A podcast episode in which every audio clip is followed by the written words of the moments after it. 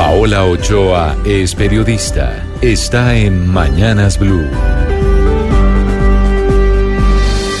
6 de la mañana, 19 minutos y definitivamente todos los días hay un escándalo diferente, pero no todos los días esos escándalos tocan directamente a las puertas del resto de la gente. Y por eso mismo es que llama hoy tanto la atención el caso de la empresaria y esteticista Estela Durán, una empresaria que fue capturada por la Fiscalía hace unas semanas como parte de la red de corrupción del INVIMA, en donde pagaba sobornos por debajo de la mesa para obtener registros sanitarios de sus productos. Y por eso fue enviada a casa por cárcel para que responda por los delitos de cohecho propio y falsedad ideológica en documento público. Justamente el día de ayer, la Fiscalía entregó todos los pormenores del caso y adelantó medidas cautelares con fines de extinción de dominio a 20 bienes distintos que estaban evaluados en más de 10 mil millones de pesos, entre los que se encontraban, por ejemplo, sociedades, inmuebles y, por supuesto, establecimientos comerciales que se dedicaban a la venta de productos de belleza, nutricionales y esotéricos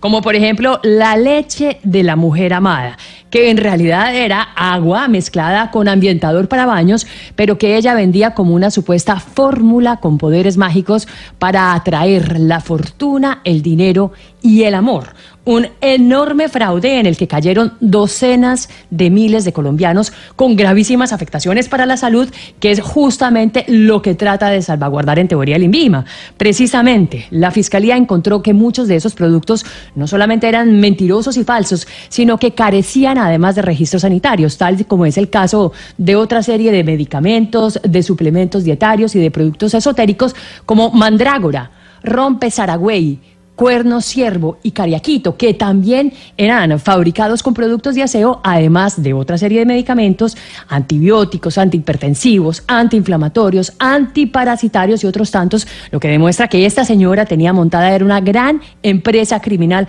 para tumbar a la gente y además para sobornar a funcionarios del INVIMA, una entidad que vuelve a estar en la mira de la opinión pública, no solo por las redes de funcionarios corruptos a su interior, sino también por la manera de vigilar los productos cosméticos y de estética muchos de los cuales se han comercializado en el país sin un registro sanitario previo o sin pruebas verdaderas de sus efectos, lo cual trae incluso a la memoria casos famosos como el del Rever 3 o el famoso Redu Fast Fast de Jorge Jané.